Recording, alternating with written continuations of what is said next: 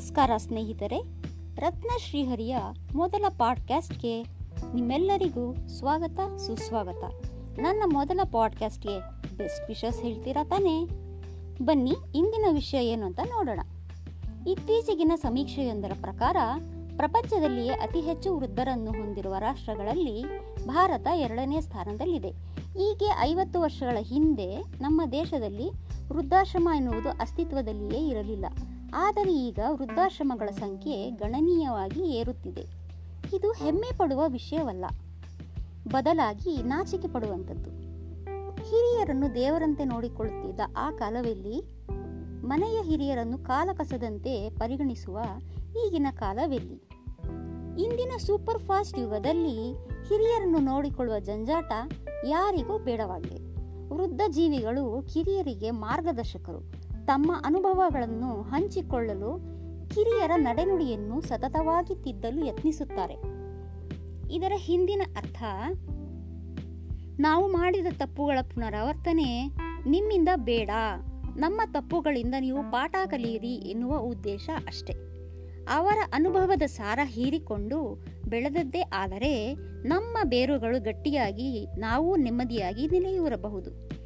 ಇತ್ತೀಚಿನ ದಿನಗಳಲ್ಲಿ ಎಲ್ಲರೂ ತಮ್ಮ ಶಕ್ತಿಯಾನುಸಾರ ಮನೆ ಕಟ್ಟಿಸಿ, ಅದರಲ್ಲಿ ಅಪ್ಪ ಅಮ್ಮನಿಗೆಂದು ಪ್ರತ್ಯೇಕ ಕೋಣೆ ಕಟ್ಟಿಸಿಕೊಟ್ಟು ದೊಡ್ಡ ಸಾಧನೆ ಮಾಡಿದವರಂತೆ ನಡೆದುಕೊಳ್ಳುತ್ತಾರೆ. ಅಲ್ಲಿ ಎಲ್ಲ ಸೌಕರ್ಯಗಳನ್ನು ಮಾಡಿಸಿರುತ್ತಾರೆ. ಹಿರಿಯರಿಗೆ ಈ ವಿಷಯದ ಬಗ್ಗೆ ಗೃಹ ಪ್ರವೇಶವಾದ ಒಂದೆರಡು ತಿಂಗಳು ಮಾತ್ರವೇ ಹೆಮ್ಮೆ, ಸಂತೋಷ.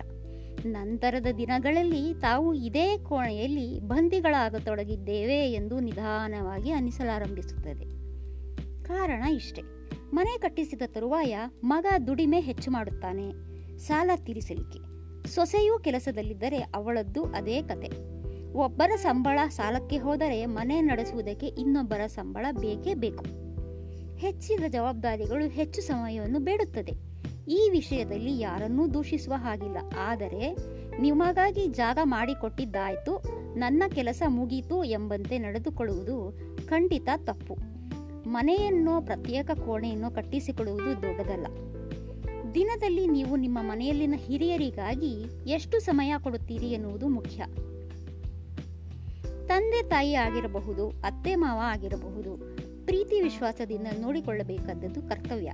ಅದನ್ನೇ ಕಿಂಚಿತ್ ಪ್ರೀತಿಯೊಂದಿಗೆ ಮಾಡಿದರೆ ಆ ಜೀವಗಳಿಗೂ ತುಸು ನೆಮ್ಮದಿ ಸಿಗುತ್ತದೆ. ದಿನದ ಯಾವುದಾದರೂ ಸಮಯದಲ್ಲಿ ಅವರಿಗೆಂದೇ ಕೊಂಚ ಸಮಯ ಮೀಸಲಿಡಿ. ಅವರಿಗಳಿಗೂ ಏಕತಾನತೆಯಿಂದ ಬದಲಾವಣೆ ಸಿಗುತ್ತದೆ. ಅವರೊಟ್ಟಿಗೆ ಮಾತನಾಡುವುದರಿಂದ ನಿಮಗೂ ಹಾಯ್ ಎನಿಸುತ್ತದೆ. ನಾನೇ ನಿಮ್ಮನ್ನು ನೋಡಿಕೊಳ್ಳುತ್ತಿರುವುದು ನನ್ನಿಂದ ನೀವು ಅನ್ನೋ ದುರಹಂಕಾರದ ಭಾವನೆಗಳಿದ್ದರೆ ಮನಸ್ಸಿನಿಂದ ತೆಗೆದುಬಿಡಿ. ವಾಸ್ತವ ಏನೆಂದರೆ ಹಿರಿಯರಿಂದ ನಾವು, ನಮ್ಮಿಂದ ಅವರಲ್ಲ. ಕೈಲಾಗುವಷ್ಟು ವರ್ಷಗಳು ದುಡಿದು ಹೈರಾಣಾಗಿರುವ ಜೀವಗಳನ್ನು ಪ್ರೀತಿಯಿಂದ, ಆತ್ಮೀಯತೆಯಿಂದ ಗಮನಿಸುವುದು ನ್ಯಾಯ. ನಮ್ಮನ್ನು ನೋಡಿಯೇ ನಮ್ಮ ಮಕ್ಕಳು ಬೆಳೆಯುತ್ತಾರೆ ಎನ್ನುವುದು ಸಹ ನೆನಪಿಟ್ಟುಕೊಳ್ಳಬೇಕು. ಸಂಪಾದಿಸುವ ಹಂತಕ್ಕೆ ಬಂದ ಕೂಡಲೇ ಅವರು ನಮ್ಮ ಅಪ್ಪ, ಅಮ್ಮ ಅನ್ನೋದೇನು ಸುಳ್ಳಾಗುವುದಿಲ್ಲ. ಕೆಲಸ ಮುಗಿಸಿ ಮನೆಗೆ ಬಂದಾಗ ತಾಯಿಯ ಮಡಿಲಲ್ಲಿ ತಲೆಯಿಟ್ಟು ಎರಡು ನಿಮಿಷ ಮಲಗಿ. ಇಲ್ಲವೇ ತಂದೆಯ ಕೈ ಹಿಡಿದುಕೊಂಡು ಅವರ ಜೊತೆ ನಗುನಗುತ್ತಾ ಮಾತನಾಡಿ, ನೋಡಿ, ನಿಮ್ಮ ಆಯಾಸವೆಲ್ಲವೂ ಮಾಯವಾಗಿರುತ್ತದೆ. ಮನೆಗೆ ಬರುವಾಗ ತಾಯಿಗೆಂದು ಅವರಿಗೆ ಪ್ರಿಯವಾದ ಹೂವನ್ನು, ತಂದೆಗೆ ಇಷ್ಟವಾಗುವ ವೃತ್ತಪತ್ರಿಕೆಯನ್ನು ಕೊಂಡು ಹೋಗಿ ಆಗ ಅವರ ಮುಖದಲ್ಲಿ ಕಾಣುವ ಸಂತಸ ನಿಮಗೂ ಸಂತೃಪ್ತಿಯನ್ನು ಕೊಡುತ್ತದೆ. ಇತ್ತೀಚೆಗೆ ವೃದ್ಧಾಶ್ರಮವೊಂದರ ಭೇಟಿಯಲ್ಲಿ ತಿಳಿದು ಬಂದ ವಿಷಯವೊಂದು ತಡೆಯಲಾರದಷ್ಟು ಸಂಕಟವನ್ನು ತಂದಿತು. ಮಗನೊಬ್ಬ ತನ್ನ ತಾಯಿಯನ್ನು ಕರೆತಂದು ಇವರು ನಮ್ಮ ಪಕ್ಕದ ಮನೆಯವರು, ಅವರಿಗೆ ಯಾರೂ ಇಲ್ಲ, ನೀವೇ ನೋಡಿಕೊಳ್ಳಬೇಕು ಅಂತ ಹೇಳಿಬಿಟ್ಟು ಹೋದನಂತೆ. ನಂತರ ತಾಯಿಯೊಡನೆ ಮಾತನಾಡಿದಾಗ ಅವರ ಸಂಬಂಧ ತಿಳಿದು ಬಂದದ್ದು. ಕೊನೆಗೆ ಆಕೆ ಮರಣಿಸಿದಾಗಲೂ ಮಗನೆಂಬ ವ್ಯಕ್ತಿ ಬರಲೇ ಇಲ್ಲ. ಫೋನ್ ಆಯಿಸಿದ್ದಕ್ಕೆ ಇಷ್ಟು ದಿನ ನೀವು ನೋಡಿಕೊಂಡಿದ್ದೀರಾ? ಈಗಲೂ ನೀವೇ ಎಲ್ಲ ಮಾಡಿಬಿಡಿ ಎಂದು ಉತ್ತರಿಸಿ ಕೈ ತೊಳೆದುಕೊಂಡವನು ಮಗು ಹುಟ್ಟಿದಾಗಿನಿಂದ ಜೀವಕ್ಕಿಂತ ಹೆಚ್ಚಾಗಿ ನೋಡಿಕೊಂಡ ತಂದೆ ತಾಯಿಗಳಿಗೆ ಕೊಡುವ ಉಡುಗೊರೆ ಇದೇನಾ? ಇಂಥ ಎಷ್ಟೋ ಘಟನೆಗಳು ಎಲ್ಲೆಡೆ ನಡೆಯುತ್ತಿರುತ್ತವೆ. ಗಮನಿಸುವ ವ್ಯವಧಾನ ಯಾರಿಗೂ ಇರುವುದಿಲ್ಲ ಅಷ್ಟೇ. ಹೀಗೆ ಕೆಲವು ದಿನಗಳ ಹಿಂದೆ ಎಂಟು ವರ್ಷದ ನನ್ನ ಮಗನ ಪ್ರಶ್ನೆ ನನ್ನ ಅಂತರಾಳವನ್ನು ಬಡಿದೆಬ್ಬಿಸಿತು. ಮಕ್ಕಳಿಲ್ಲ ಅನ್ನೋರು ಮಕ್ಕಳನ್ನ ಅನಾಥಾಶ್ರಮದಿಂದ ದತ್ತು ತೆಗೆದುಕೊಳ್ತಾರಲ್ಲ? ಹಾಗೆ ನನಗೆ ಅಜ್ಜಿ ಇಲ್ವಲ್ಲ? ನಾವು ವೃದ್ಧಾಶ್ರಮದಿಂದ ಎರಡು ಅಜ್ಜಿಯರನ್ನು ದತ್ತು ತೆಗೆದುಕೊಳ್ಳಬಹುದಾ ಅಂತ ಕೇಳಿದಾಗ ಆಶ್ಚರ್ಯ ಅನಿಸಿತು. ಆದರೂ ಅವನನ್ನು ಮತ್ತೆ ಕೇಳಿದೆ, ಎರಡು ಅಜ್ಜಿ ಯಾಕೆ ನಿಮಗೆ ಅಂತ.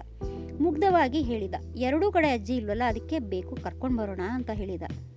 ಸಾಧ್ಯವಾಗುವುದಾದರೆ ಯಾರಿಲ್ಲವೆಂದು ಕೊರಗುವ ವೃದ್ಧಾಶ್ರಮದ ಸದಸ್ಯರನ್ನು ದತ್ತು ಪ್ರಕ್ರಿಯೆಯ ಮೂಲಕ ಪಡೆದು ಕೊನೆಗಾಲದಲ್ಲಿ ಅವರಿಗೆ ಕೊಂಚ ಒಳ್ಳೆಯ ಸಂತಸ ದಿನ, ದಿನಗಳನ್ನು ಕೊಡುವುದಾದರೆ ಎಷ್ಟು ಚೆನ್ನಾಗವೇ? ಎಲ್ಲರೂ ಈ ನಿಟ್ಟಿನಲ್ಲಿ ಯೋಚಿಸಿ. ಕಾರ್ಯಪ್ರವೃತ್ತರಾದರೆ ಅದೆಷ್ಟೋ ಜೀವಗಳ ನೆಮ್ಮದಿಯ ಉಸಿರು ಬಿಡುವಂತಾದೀತು. ನಮಸ್ಕಾರ.